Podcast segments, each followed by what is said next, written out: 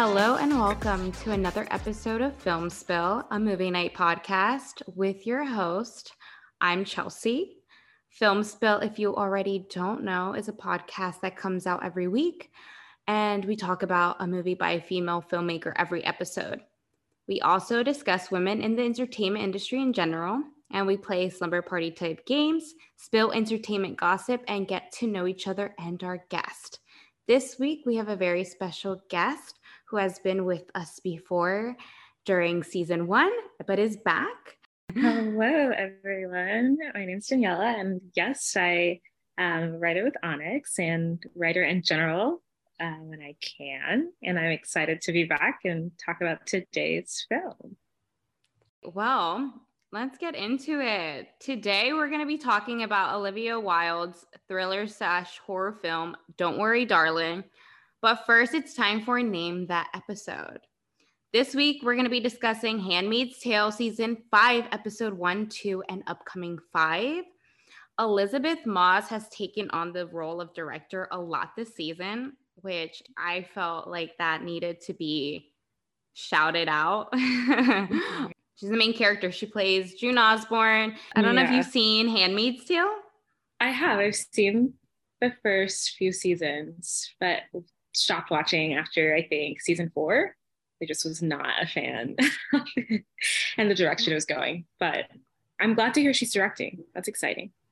Yeah, me too. I'm excited that they, because usually uh, I've seen it happen before where like series will let their like star actors end up directing an episode. But I think that's if like someone shows interest that they want to do this and they want to mm. carry that on. But I feel like it's such a heavy task to pull through is that you're directing the film, but you're also acting in it. So it's like you're thinking of so many things at the same time. And I feel like that's just a, a heavy thing to do, mm-hmm. like workload.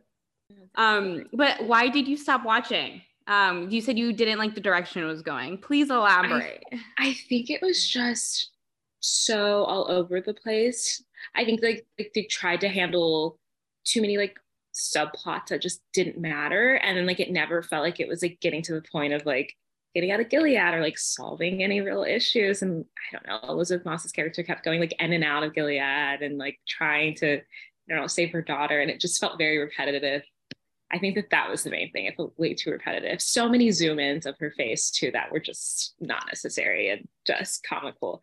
Um, so I stopped watching but I know my mom really loves the show and I think she's like committed to finishing it, even if there's like 10 seasons. So she still tells me about it. That's so cute. I love that. I wish my mom was a fan. she, I feel like it, that it's a show that I think is important. That's why I hate that it's gone on so long and then kind of lost its direction. Cause I think like the first two seasons are so relevant and really good TV. But I just don't think it I don't know. American shows are a lot like that, where they just kind of fall off of being like this perfect first couple seasons and then just like fumbling it completely the rest. Yeah, that does happen a lot because I feel like they start giving up or they start having, they start losing their ideas, which I mm-hmm. mean, it happens like you don't know where else to take the story. You're like, all right, um, the majority of what we wanted to happen happened in the first few seasons, and now we're on season six and we have no idea what we don't know what we're doing.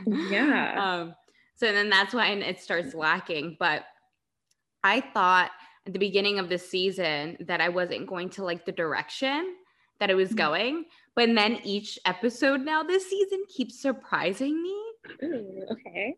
Yeah. so like I'm digging season five. Okay. It's good to know. Okay. Maybe I'll start watching it if it's like fun surprises and reveals. I watch it like on my way to work now because um, I don't have enough time to watch TV when I get out of work because I usually like work on my stuff. So hmm. now I've committed time in the mornings to put my shows on. And at first I'm like, oh no, like it's fine. Cause some shows, if they're not as important to me, like if I'm not that into them, I'll wait till later. But like Handmaid's Tale is always that show that I always put on automatically. I see a new episode and I'm like, all right, I have to see what happens. Like, and I never know what to expect anymore. I, I thought I knew the direct, like I said, I thought I knew the direction that I was going, that you know, it was just going to be basic and that I wasn't going to be really into it because it is dragging out. Like the story is, she's still trying to mm-hmm. look for her daughter, trying to like, you know, reunite with her. But you're going to see, I'm, I think, I forget what episode because I watch it like all the time. I don't, I don't know what episode I'm on right now because I'm watching it every week. But yeah, it's getting, it's getting there. You're starting to like, all right, finally. Yeah. Oh, okay. That sounds good. Yeah. I think that maybe I'll start I'll start it again. I mean, I was invested in the characters. I was just so disappointed that they weren't, yeah, like moving forward. It wasn't like exciting anymore. Um, maybe just my attention span's so bad that I like need full on storytelling, like reveals every five seconds. Okay. I'll add it back to my list of things to watch. This sounds like a good recommendation. All right, let's get into the slumber party type game that I have in store for us today. So, what I picked for us to play in honor of the movie. I felt like this was just right to play this game. It is Guess the Harry Styles song with lyrics. Okay, yes, this is great. I am going to read off the lyric and you're going to tell me if you know the song. I tried to pick out like the popular songs, like okay. popular song lyrics, so it wouldn't be too hard. Yeah, no, I'm a Harry Styles fan, so I probably will know all of it. Maybe, maybe ah. there are a couple. We'll see. I know I know the mm-hmm. popular ones, but I like the test. I'm excited for the challenge. Oh yes. Okay, I'm excited. okay, now that you said that you're a Harry Styles fan, that's a done deal. okay, I'll start with number one. Okay, so it goes. I want more berries and the summer feeling. What song is that? Watermelon sugar. Yes. Right? Okay. Ding ding ding. One point. this yay. is out of 10. okay. okay, mm. yay. Okay. Number two, loving use the antidote. I don't know. Golden. Oh, I don't know that song actually. That's I'm actually one of my favorite songs. okay, I'm a fake Harry Styles fan. I have never I don't think I know that song. I know the name, but not the song.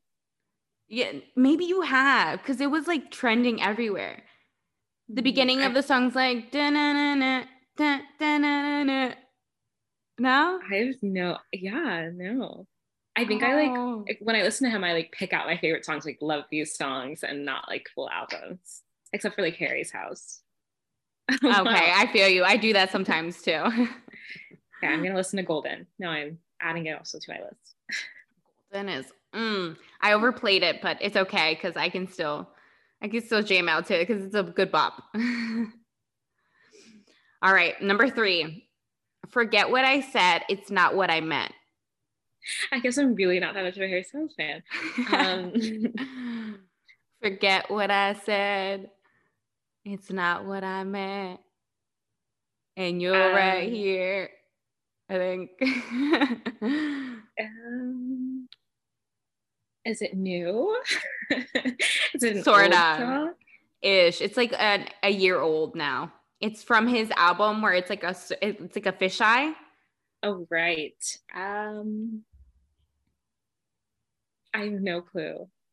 I don't know. Falling. I also don't know that song. Okay. Oh my wow. god! Like, I like don't know any of like, I don't know any of Harry's popular songs. I thought that I did. I'm questioning it now. I'm, I'm questioning the fandom. okay. Number, okay. So we're at one out of two right now. So you got one right, two wrong. All right. Number four strawberry lipstick state of mind. I like know this lyric, but I, oh, adore you. Yeah. Okay. Yay. ding, ding, ding. Yeah. Got it right. Yay. You're coming back. You're making a comeback. So we're at two. Two points for Daniela. All right. Number five. You can't blame me, darling, not even a little bit. Is this new? Is it a new song? I'm like phoning a friend. Yes. Um,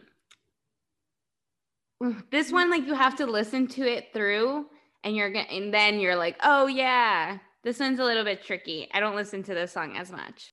You can't blame me, darling, for loving You Can't you. blame me, darling. Not even a little bit. I I don't think I know. Yeah. it's okay. I probably wouldn't have known this one. It is to be so lonely. Oh, I like that song. That But it's like yeah, I guess I don't know the lyrics that well. I do like that song. though. All right, number six. Don't call him what you used to call me. Is there? Can I get a second lyric? so when That's all I got. don't call it what you used to call me. I couldn't even make a guess. I don't think. Carrie. Oh, okay.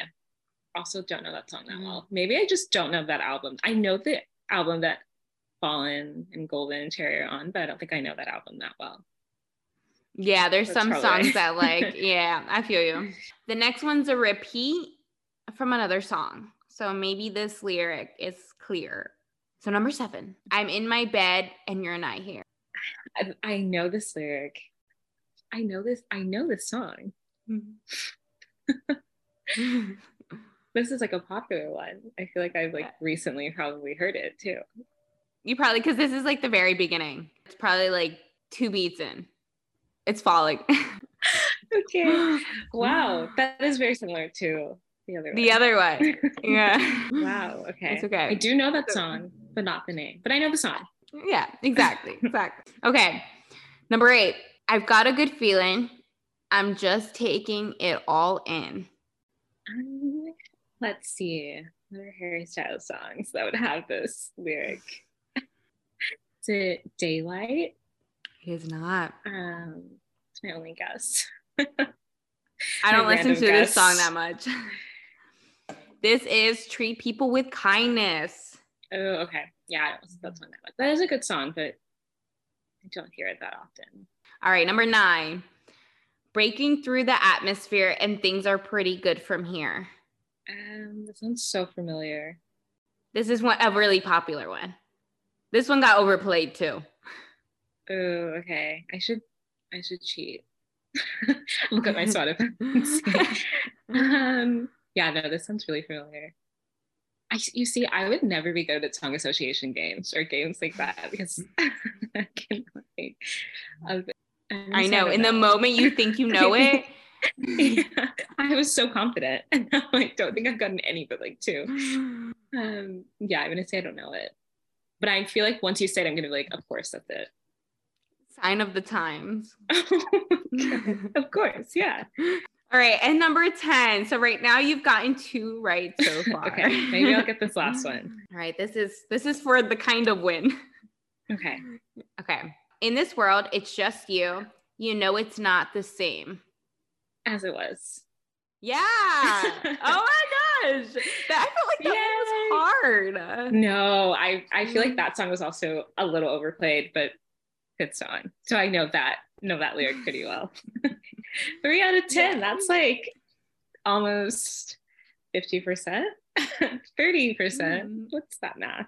Because you got the last one right, Yeah. you get the other points for the other one. So Thank you. Thank you. Yeah. You are a heart. I'm a winner. no losers here. yeah. All winners. All right. Well, that comes that concludes our slumber party type game. That was super fun to get to see how much Daniela actually knows about Harry Styles songs. All right, let's get into it. So today, as I stated before, we are going to be talking about Don't Worry, Darling, 2022. This film is obviously new. Don't Worry, Darling is available to watch in theaters and soon Prime Video. This discussion will contain spoilers for the film, so if you already haven't seen it, go watch and come afterwards to hear our thoughts. I know that we picked a film this week that has that's still in theaters, but maybe this will encourage people to go for $5 movie Tuesdays mm-hmm. and go watch because that's what I did. And I was so sleep deprived when I went to work the next morning, but I needed to go see it. what part stood out to you the most? Um, I don't have like a ton I don't know it's a spoiler for my thoughts, but I don't have a ton of positive things to say about this movie. So I think that anything that stood out were all really negative ones. I think like the most prominent thing that I left the theater thinking was how much the like score was in like every single scene and how like bothered I was with that. Which I don't know if that's like a common thing that people felt, but I felt the movie was like loud. Like there was just too much noise when it felt like a movie that should have been really self-reflective and like quiet and that's just like what I would have preferred. So that was like the one thing that like my biggest thing that stood out. It was pretty though. It was a pretty film. For those of you who haven't seen the film or haven't even heard of the film, the synopsis of the film is in the 1950s, Alice and Jack live in an idolized community of Victory, an experimental company town that houses the men who work on a top secret project. While the husbands toll away, the wives get to enjoy the beauty, luxury, and debauchery of their seemingly perfect paradise. However, when cracks in her idyllic life begin to appear, exposing flashes of something sinister lurking below the surface, Alice can't help but question exactly what she's doing in Victory. So I actually really like the film, um, believe it or not, which, because I was getting like those, I mean, I was reading comments or I was seeing what people had to say about it that like it didn't really make sense. But mm-hmm. I think that what really stood out to me is that it was different than something that I've seen before. Mm, okay. I feel like I don't know if you've seen Pleasantville or Stepford's Wives, which are both films that like feel pretty similar. And I think because I grew up knowing about those movies and watching them, that this did feel familiar and just not as I mean, Stepford's Wives is not known as like a great film. I think it has like terrible reviews, but it's also like one of those like almost cult classic films of that like era. I think it's like early 2000s and similar vibes of like the wives are like stuck in these roles, like competing with each other and they don't know much about the town that they're in. And Pleasantville, similar too, where they're like stuck in this town that has like ideals that are like hidden and they're trying to figure out what it is. So I think it's it's definitely been done before. And I think that was my issue is that I wanted like a modern take on that that felt like it was well executed. And I just don't think that this was. Like by the end, I was like, I don't think that this twist was like fully like executed well throughout the film. Do you think that this was the best film that Wilde has directed so far? She also did Booksmart, right? Did she do mm. something besides that? Mm-mm. Okay. I also am not a huge fan of Booksmart. I think similarly, I feel the same way where she like took an idea that I think has been done really well and wanted to make it modern, but just I just didn't love the characters or feel that invested in them. I would have to rewatch it because it's been a while, but I'm I'm not like a huge fan of her as a director so far. So I don't think either one I would gravitate towards. Uh, but I'm like I would watch something that she does in the future. This one, I think Booksmart might have been a bit better, I guess, in terms of like just consensus in general. Did you know that she was going to star in this film? I don't think I've never, I don't think I've seen her act until this film. And I don't think I knew that she was going to be in the film, but I was like, pleasantly surprised by her performance. And I had no clue that she was, yeah. So, as a writer, what things stood out to you about the dialogue and what things were you in disagreement with? I think I remember liking the dialogue and it was fine. I think in terms of just like the script in general, it felt like it just felt like a script that needed to be like at least a couple more edits needed to be done. It did not feel like it was complete. Um, and I think that that that was like what I was left with. Just and I, I feel like I could have been overly critical when watching it, but I really went into it thinking that I would like it. And so this wasn't like me being like, oh, I'm gonna hate this movie. So that's why I was a bit surprised. Um, yeah, I I do not remember exactly about the dialogue in particular, but there are definitely issues that I had like with the script in general. Did you think that the pace was too slow? That we should have had more of the reveal a lot sooner? Uh, no, I don't think so. I feel like they were good. Like going, it would be like a good rewatch because I think that there were probably good hints that that was the reveal. I don't think it was that. I think it was less of like it not like it being a surprise and it just not being like making sense fully. Like I think even when he right, like they have a conversation at the end where they're like, if he dies in this world and he dies in real life, but then it's kind of like how does that work for like everyone else? Like how does that work for florence pugh's character? Like how does i don't know. A lot of the like world building i feel like was questionable. I think that that's probably what people had issues with. Um yeah that's what i think was more confusing is how they were how it all worked. How did their deaths work or why they even had i don't know if you remember the scene where she where they like take her and she goes through like the therapy or like the uh, medical things that they do just to get her back to like being obedient, I guess, to him. That scene, like in hindsight of knowing the ending, it kind of doesn't make sense because if this is this like VR world, why is she like why would she need that? Why not just like unplug her and like somehow restart? Like why have like some kind of medical procedure in that fake world? Because what does that do for her if she's like real? Does that make sense? Like that was kind of confusing to me. Like things like that were questionable. And that makes sense. There was elements that are questionable, like towards the end when we do finally get the reveal, the fact that Harry Styles, with his character, right, we see at the end that he was pretty much controlling Alice to be a housemaid because he felt some sort of insecurity that he couldn't provide mm-hmm. as a male figure in the household. And okay, I'm I have to throw this in here real quick, but they made him yeah. look so bad. that was the scariest part of the movie. I was his that was his best performance. I think the ending was his best performance. it was good in that.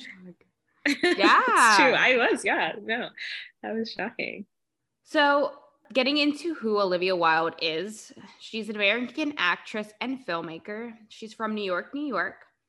Her directorial debut was the teen comedy Booksmart that was made in 2019.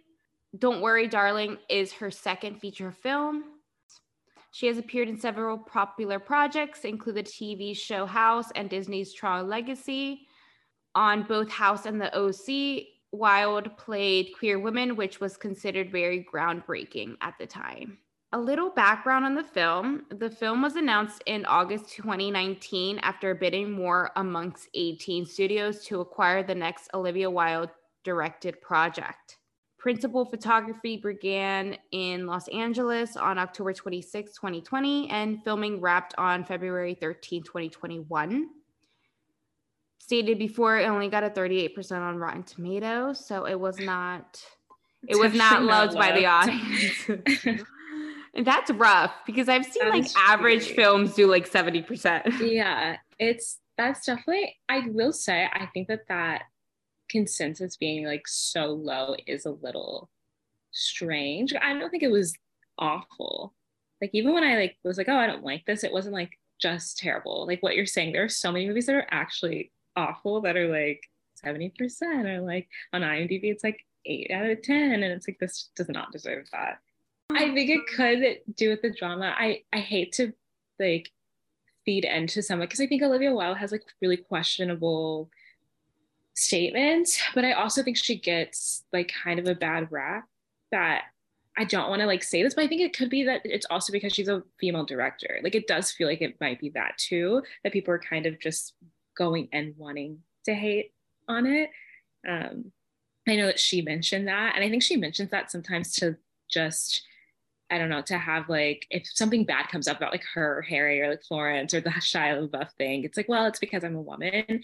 But I also think that it might be true for the way that this film was received. I think that is a part of it, um, the drama, and also just because she, it's easier to like pick on women and when they're in that role.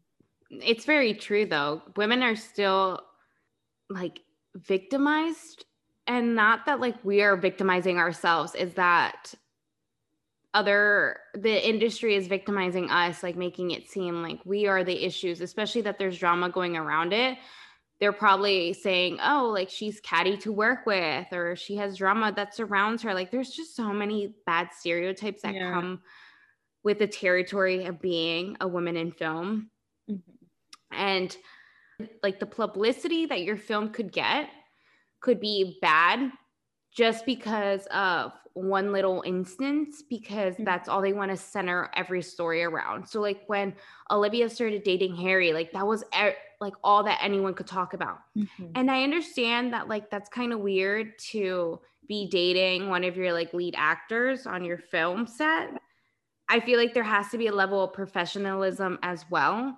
And I don't know how those rules play out, but I just wouldn't feel comfortable either. Like being Florence and having those like sexual scenes with Harry and his girlfriend is staring at me and is in half these scenes with me as well mm-hmm. when I have to act all lovey-dovey towards you. Like that's awkward. Yeah. No, definitely. I think that I feel like even in hindsight of like the things that are problematic about her, it all seems to be about like her relationship or like what you're saying, like being catty. And I think that that's just an easy like insult or something to bring up about women in, in general that if we're really if that's like the biggest deal on set was that she was catty or that she like a terrible work environment which is awful if that is the case compared to like people who are there are bigger issues of like directors who are like sexually assaulting people and like making an environment that's so uncomfortable that they can't move forward and go on with their career or like even talk to anyone about that. I feel like there's so many more instances of that of male directors than there are female directors and that if we're tearing down olivia wilde for her just having like an argument on set with florence pugh it's not that big of a deal. Um, and that shouldn't influence how we see her as a director because it's really not our business i feel like um, about their set drama and really doesn't have anything to do with the movie. Yeah and it shouldn't have affected how people view the film. And i feel like people came in with judgment already going to watch the film who have mm-hmm. no prior film experience or knowledge to begin with so who are yeah. criticizing things that they don't even know what they're talking about or don't they don't yeah. even know about i know that florence had made a statement that she saw that the trailer included a lot of sexual takes right like from the sexual scenes that they did she didn't want people to just be focused on that that oh there's sex scenes or you know that but there isn't sex scenes right but the trailer yeah. made it seem like there's going to be sex scenes and she didn't want people to just assume that that there was more to it that it had to do yeah. with the representation of female pleasure which that is definitely what we saw we saw the female florence being more pleasured than mm-hmm. Harry, right? Harry was doing the pleasuring. There was no sex between the two. It was just mm-hmm. like oral sex. Yeah. Right. Yeah. A part of that, I feel like it's, I think Olivia Wilde also made complaints about that, that people are going and saying that it's like, are like wanting to only see it for sex scenes between Florence and, and Harry. But it also feels like if you don't want people to feel that way, then like having the trailers or talking about that in particular is going to contradict what you're saying. Because I feel like there are a lot of discussions about that before the movie came out that I think it's kind of a fault on like the press and PR that they probably should have focused less on that so that people are not going in expecting that. Because um, I feel like I heard a lot of conversations about that. It's like, oh, it's really steamy. Like that's the reason I'm watching it instead of it being like, this is like for the plot. So a part of, I don't think it's like entirely their fault, but I think it was like PR thing too, that that was the focus. Um, and they should have shifted it before the movie came out. A lot of film and television shows are focusing on that though. And not necessarily are they publicizing that in the trailers, right? Some of them, like, we don't even see that until we start actually watching the show. But, mm-hmm. like, some shows and some, like, movies are just focused on that. Mm-hmm. And I don't know where television or film when we started shifting into just that and that just being the focus. Like I understand that is in nature with who we are as humans. Like we have a sex drive. I get it. Yeah. But isn't there more to the story? Like, uh, isn't this yeah. two pages that you have written in to have this yeah. sex scene? Can't there be more? it's so, yeah, it's so funny because I've had this conversation recently about this very thing is that it feels like it's good that we're kind of pushing back. I kind of do agree that Olivia Wilde was saying that maybe there should be more instances of like female pleasure and just like if we're going to have sex scenes and show like a variety, like show a spectrum of it. So maybe it feels a little more realistic and just a, a real depiction of your characters and their world. The only thing is that like what you're saying a lot of times it feels like it does not belong like it's just there to be there.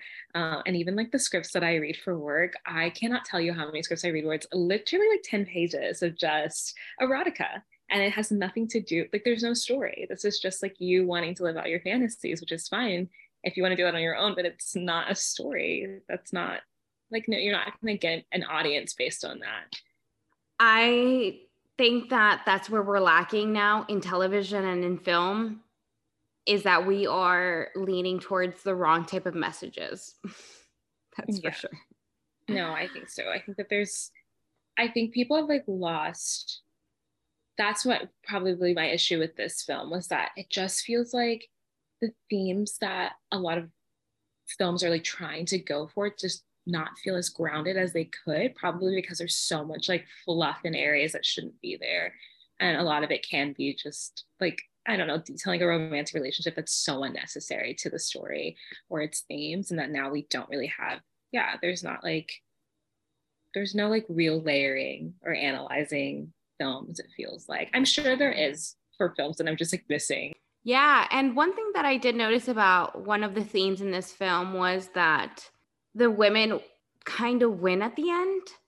You know, like we, the women in the film overpower the men, right? So the women are the ones who kill off the men who are controlling their lives. And that's something that I appreciated seeing that these women didn't feel like fall necessarily all victimized to that. Only like one of them that like turned out to be crazy because she found out the truth and you know she ended up i think committed suicide but we don't know. Yeah we don't know like that whole like story of what really yeah. went down with her. Um so yeah i do appreciate that that that that's a message that is being thrown out there. Um but that was just like that was just it though. Um there wasn't really much more than just that. Yeah yeah I, that's what i feel like that's really what i left like wanting more from from the story. I think it would be interesting if there was like someone instead of it's just the men who are like forcing their like wives if it was like women who are also forcing i think it'd be interesting but i know that's not really the message i think the message was that like control of like men being unhappy with women not being submissive. Yeah. some some of those themes were pre- they were prevalent but it also just felt like they weren't I don't know fully cultivated yeah like why didn't we see women start standing up for themselves or like to have their own voice? Like we did feel like i felt like they were playing off the roles which i get it's part of the story right? They they were in these like controlling roles but when florence right alice starts fighting back we don't see much more of the other women fighting back. We just do like an acceptance yeah. like in a realization like i don't know like they're yeah. Yeah. Something something's lacking there with the theme. Yeah i don't even think for alice's character that she did that much fighting before she ended up didn't did she wasn't it like kind of handed her that information? I feel like a lot of information like the the reveals about jack and just the world in general kind of like handed to her. I don't know how much she like investigated it. So like was it margaret i think who committed suicide I think like their characters, that was my issue with Alice's characters, that she felt so similar to Margaret, that it felt like as a protagonist, she didn't do enough that show that she was really fighting for like to get out. Like it felt like she was, it was fine that she was emotional. Like I don't want to say she was too emotional, but it didn't feel like she was like actually making steps to be like, okay, this is what I'm gonna do. Cause even when she got that file from the doctor, I don't think she did much with that. Like she didn't go and like try and discover more. Like, I don't know. I didn't feel like she was, did a lot to like get out yeah. of her situation. And it was like I said, slow. Even towards the end when she's running away, she's like debating at the last second before she touches yeah. the door. I wouldn't debate. I yeah. would run. Would, like fully get out of there. Yeah. And I'm like in the theater saying, just run, go. Mm-hmm. Why are we having this whole pause for like a dramatic effect? No, just go. Yeah. and the pause for dramatic effect wouldn't like it would make sense if it was like okay, yeah, she's reflecting on like maybe she should stay, but like she never wanted, there was never a moment I feel like in the movie she really wanted to stay. Like I feel like at that point she'd be like, yeah, I want to get out of here. And so mm-hmm. that like pause would not make sense. She would be, yeah, she would be like running and ready to go. Yeah. A lot of questionable moments we can agree on. but people um i think people should watch it to get their own sense of opinion before they read into the drama and other news yeah. about the film. So you can they can construct their own their own thought process on it. But seeing how the society played out would you ever see yourself living like they did in victory? Absolutely not. So never yeah never. I i talked to my sister about this. She's like yeah i mean like they don't have to work. Like that sounds nice. Like not having to work sounds good. But I think that idea of like going through the same day and cleaning and having to make food and like wait for a husband sounds so awful. And like there's just not enough. No, I would rather, I think I'd rather work her like 15 hour nurse shift that she was doing and was like miserable in the real world. I probably wouldn't either. It is something that is appealing that you get a nice home. you get, did. yeah, get it, and they get food, I guess, for free. They don't have to go grocery shopping. That's true, but that's true. They got like everything handed to them. But then you just like you feel so isolated and stuck. Yeah, no, for sure. Like I couldn't eat eggs and toast every single yeah. day. There's oh, no, no way. Um, some things about the production design. I know we were talking about the production design earlier. I so I watched this Amazon thing uh, based on the movie because I thought that the movie was on Amazon already, but they actually have behind the scenes of what happened to like on set, and it looks really cool. Um, but the production designer was female. I thought that was pretty interesting, and they really focused, or she really focused on the attention to detail um, and creating the environment to really make you feel like you were in a stimulated environment. Um, everything is heightened and perfect. Olivia speaks very highly of the DP that they're a very like talented DP that's worked on other things as well. And yeah, they um, they seem like they did a really good job with their work in this film. Like I think that everything this is what sucks about production, right? Is that everyone is talented in their own fields, right? And when they come together, you can make a really like beautiful film. And I feel like this really was, right?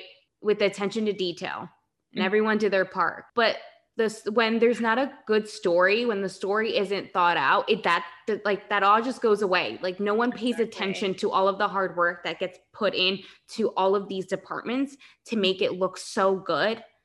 I know that's I didn't know that. And I think all of that is really interesting because I it was a very, like you're saying, very detailed film. So really beautiful to look at. So it does kind of suck that it wasn't like just a well thought out story because there's so much potential in the way that it was produced. Like I feel like all of the production was like, yeah, everyone, even like the performances from the actors, Harry Styles did his best. Like I think everyone tried their best to make this a really great film, but somehow just did not turn out as yeah, and everyone was questionable with Harry Styles taking on this lead. But I think he did fine. He did fine. He was really trying to lose his like heavy accent, and I give him yeah. credit for that.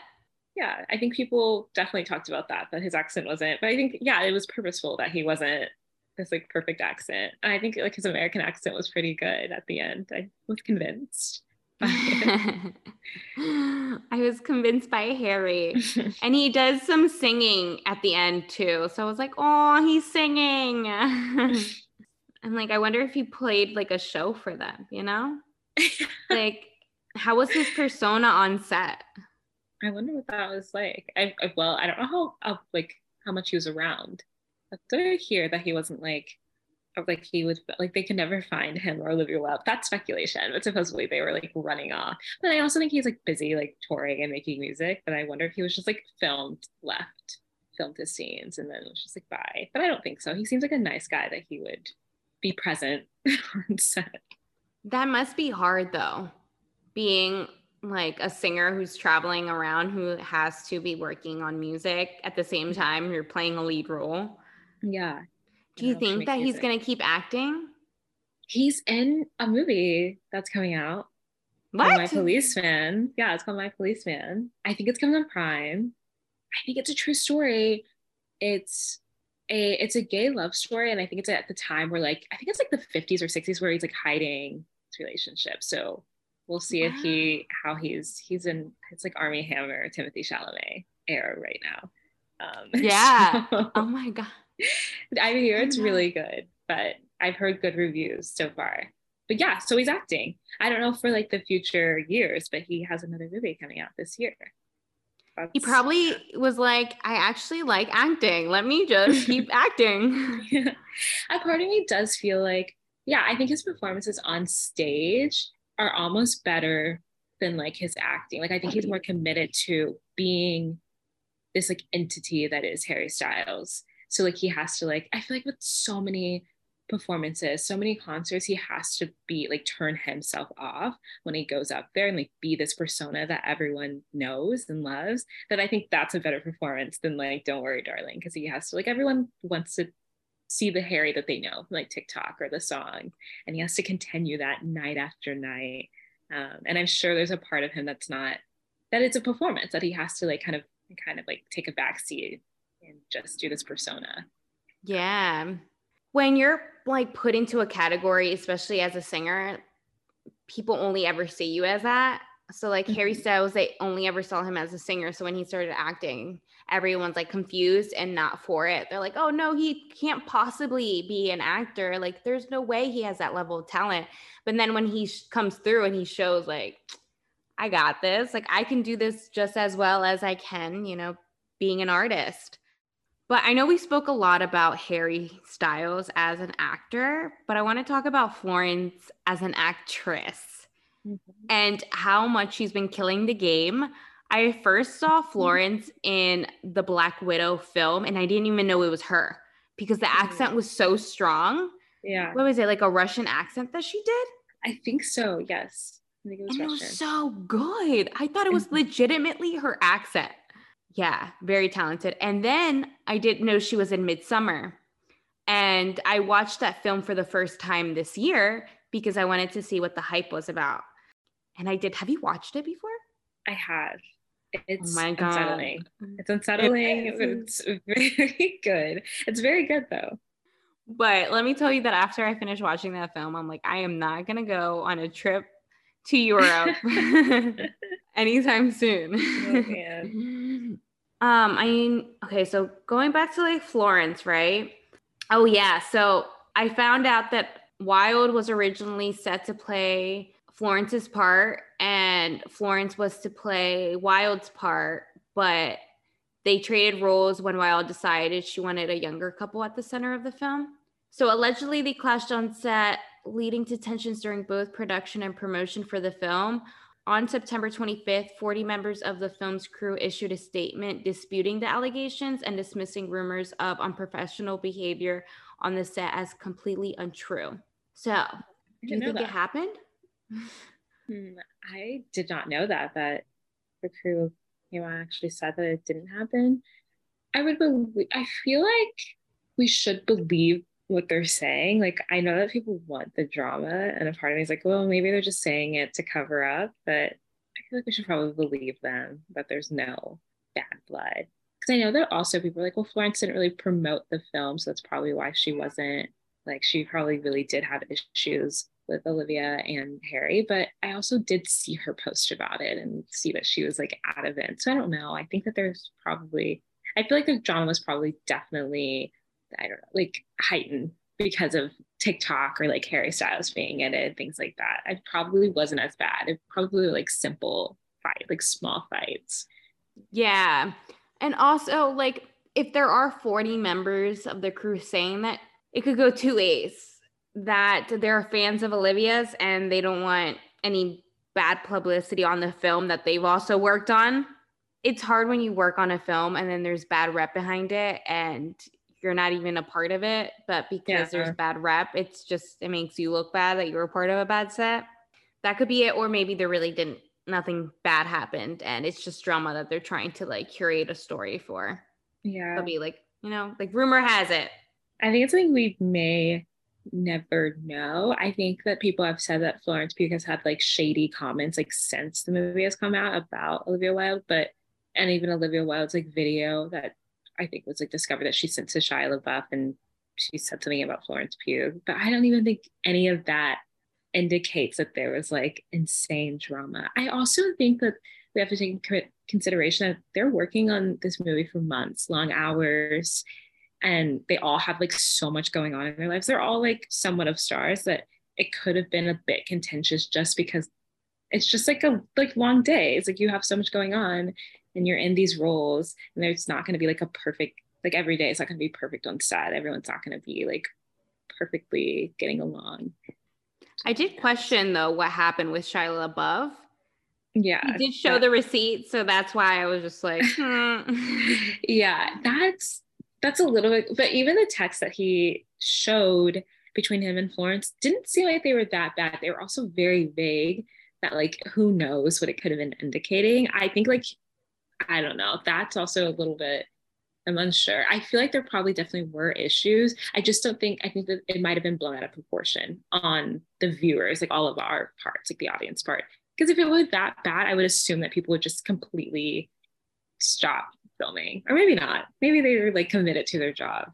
Yeah, there are like unhealthy work environments that happen probably all the time. So it could be that people wanted to keep their jobs and they just don't say anything about it there's just so much that happens in the film world in general. I actually yeah. just did the episode on the assistant. So when yeah. just like watching the film and then hearing Kitty Green's like backstory on just like how she interviewed other people who work in the entertainment industry and they had the same things to say and a lot of people have left the industry because of like the poor work environments and we still see that like one it's so competitive. It's such a mm. competitive field so people will do just about anything to you know make their way up. If that is sucking up and sacrificing your feelings because you just need to be on this production set to meet these connections like you just like suck it up and do it.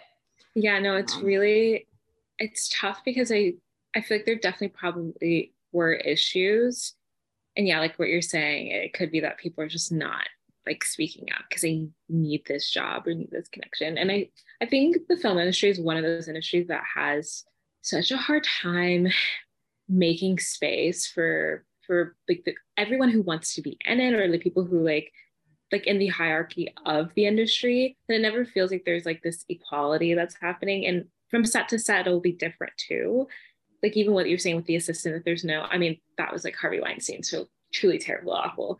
But there's also just so many smaller cases of just not a very safe space to be at work or to feel like you can create or go to someone and and talk about, I don't know, about whatever the case may be on set that might be the issue or any of like your goals. Like there's just not like a very safe space.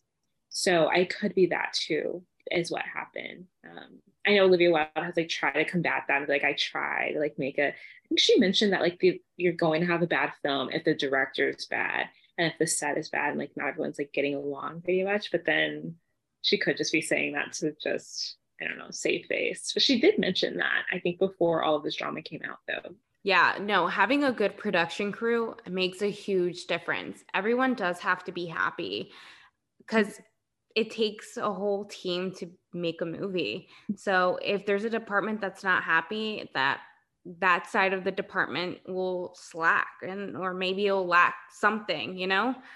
I know when I've worked on sets where everyone is on good terms with everyone, there's no drama, everyone's positive, and there's just a light in the room, everything goes so smoothly. Like mm-hmm. even with problems that arise like in any production set there's always problems that arise but it's like knowing how to take the problem and solve it and just finding solutions for it not stressing out. Like easing any tension helps so much. And yeah no it definitely makes a difference but not everyone gets that memo. And a mm-hmm. lot of people have big egos mm-hmm. that are higher ups and hold that executive position. And that's very unfortunate because they don't know what they're jeopardizing and a lot of people get into this industry not having any background knowledge of what goes on. And they only got the job because they know so and so and they got mm. this role and they put in money. And that's what's damaging the industry. Yeah, it can be really toxic and really unwelcoming. So I don't know if that had anything to do with Don't Worry, Darling. So I don't think so. I think it's more just like internal drama with like three or four people. I think it speaks to a bigger issue. Hopefully, it wasn't like just terrible. I think it was more like someone's like screaming matches, but I'm surprised that there are people coming out saying, like you said, there were the 40 crew members that said it didn't happen, that there wasn't drama. So I'm intrigued by that. And who, like, I don't know how we know that there were issues or that there were like screaming matches. I don't know who, like, how that came out. It's Hollywood. I feel like someone will say something, yeah. they'll tip it off to someone, and then they hold on to that story and just like go with it. They have no mm. proof, but they'll go with it because people would just pick it up. And that's what kind of like scares me about Hollywood is that I hear this all the time, no matter what show I watch that's based in Hollywood, is one, it's hard to meet friends in Los Angeles, to like meet real friends. And two, everyone's looking for something so if you're not worthy to that specific person, so like if they can't benefit from you, mm-hmm. then they won't even acknowledge you. I know yeah. that you lived in California for a little bit. How did you feel? Like, did you pick up on those vibes? No, not really. Um, I think because I just was on campus and so people were pretty like welcoming, but I've always kind of felt I felt that way kind of even in school, only because I was just such I felt like such an outsider and I knew I wanted to work in film. And but I was like an English major and was doing a lot of things in that space. So I felt so outside of like even the friends that I had that were like majoring in film, like, oh, I'm working on this set and I'm doing this. And I'm like a grip. And I was like, I have no clue what you're talking about. And I never felt like I could just like like enter that space. Like smoothly. Like it felt like it was like very like there's a lot of gatekeeping. I think I experienced that very minorly, um, but people were pretty welcoming. I just didn't know how to ask questions. They probably would have helped me. I just didn't know how to ask questions about it. But I like I have heard that that LA is a lot like that. I think New York could probably be like that too. Of just like if you aren't going to benefit me, then you I have no time for you. You're not going to like help me move forward in my career. Then I don't want to talk to you, which is terrible. Yeah, I personally have found it hard to meet other creatives here in New York and I've lived here for like almost like 6 years. And the only way that I was able to find other like a community of other like filmmakers was one doing the challenge that I did this uh, past summer and also like being involved with Onyx and like mm-hmm. finding like you and Aspen like that mm-hmm. helped me kind of find other people that I could relate to, that we could talk, that we could collaborate. But I don't know, I found it hard to find my like my people. And maybe that's also because I didn't go to film school here. I know NYU yeah. is huge and I know a lot of people have built their communities because they've gone to NYU, but like an outsider not coming from NYU, I found it hard and I met more people when I was like on set and stuff. But once I stopped getting on set, I feel like I really lost that like kind of drift of meeting people and meeting connections because you're constantly in need of like building connections and like constantly yeah. networking. And when you're not constantly doing that, like, do you feel like, am I missing out? Like, where am I at? no, that that's exactly the feeling. I I felt that way earlier this year, and even just I guess fairly recently about just feeling like an outsider of the things that I like actually want to do because it was so hard to like actually like com- consistently meet people. That's why I'm so grateful for Onyx um, and like finding Onyx when I did because I I think that was also a way for me to like meet other people who had similar goals and just getting to like witness people be creative and passionate about similar things that I was and welcoming about it. I think like I was saying like in school it was hard to kind of like get into that space. Um, but yeah, the networking thing is so important, and it it's very hard when when people just know how to network very well and like can make a connection, make a connection, make a connection so consistently. And I've never been able to fully find that. And I think it can be harder too when you're not in not even just not in film school, but in a career, a direct career that allows you to meet people and go to events and do things and be on set consistently. But yeah, it can definitely feel like oh, I'm not doing enough to be in this like kind of space and world. Um, I feel that way often. I felt that way recently. Have you felt like lost navigating, like where, like even as a writer, because there's so many roles in like the industry, but like have you felt like lost along your way as to like what do I want to write for? Like, do I want to write for television? Do I want to write for film? Like, do I want to write my own stuff? Do I want to make my own type of career? Like, how have you like seen yourself navigating the industry? I think I know for sure I would want to write for television. I had like a really formative, I guess, experience where I, in 2020, right before the pandemic, I got to go on set for a, a show called Single Parents. I ended up getting canceled that year and we went into the writers room we got to meet the writers and see like writers room and like they walked us through what they do. And i think in that moment i was like this is for sure what i want to do. It was just kind of that click where i was like this i could do this like for the rest of my life. Um, and this is definitely a role that i would i'm also just such a fan of like getting to stay with characters for a long time and and seeing them grow over time that i think i would really enjoy that job. I think until that point it's really hard though to like shift into being a television writer. Like there's so many, I think it can be, I shouldn't say it's easier, but you can find a path clearer if you want to be a director because you can direct independently or you can you can produce independently but with like television writing it's it's harder unless you're like especially if your shows don't get picked up and then you're like bound bouncing around.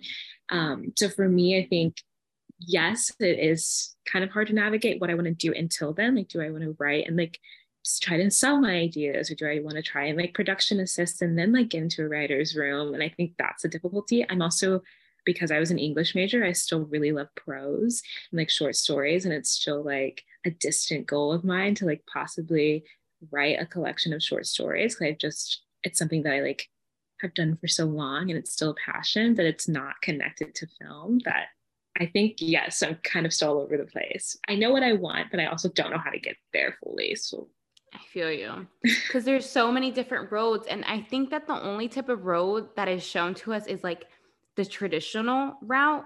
But I've seen people who don't go the traditional route, who don't follow the rules, and they become successful because they don't do that and they do it yeah. their own way. That's the thing. I think when people, there's a lot of not pressure, but it's easier to see people who go the film school route, go directly into either like production company or just working on some kind of roles and they you know they're freelancers.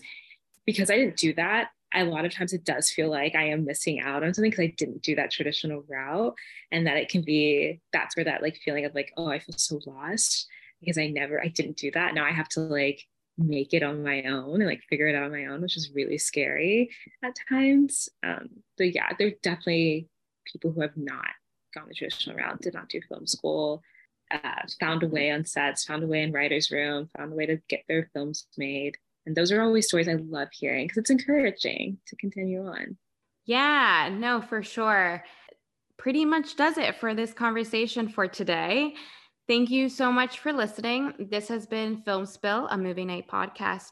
Thank you, Danyela, for being an amazing guest and for coming back on to the podcast. Uh, my social, my Instagram is at Danyela, D A N Y E L A underscore Gottcher, G O T C H E R. Um, and follow me there. So fun talking about this movie. Um, and we hope that you go and watch the film. You can follow Film Spill on Instagram, TikTok, and Pinterest, all at at Film Spill Pod. Tell a friend about the podcast if you like, and leave a review for us on Apple Podcast that will help other people find Film Spill too. Until next time, don't cry over spilled film.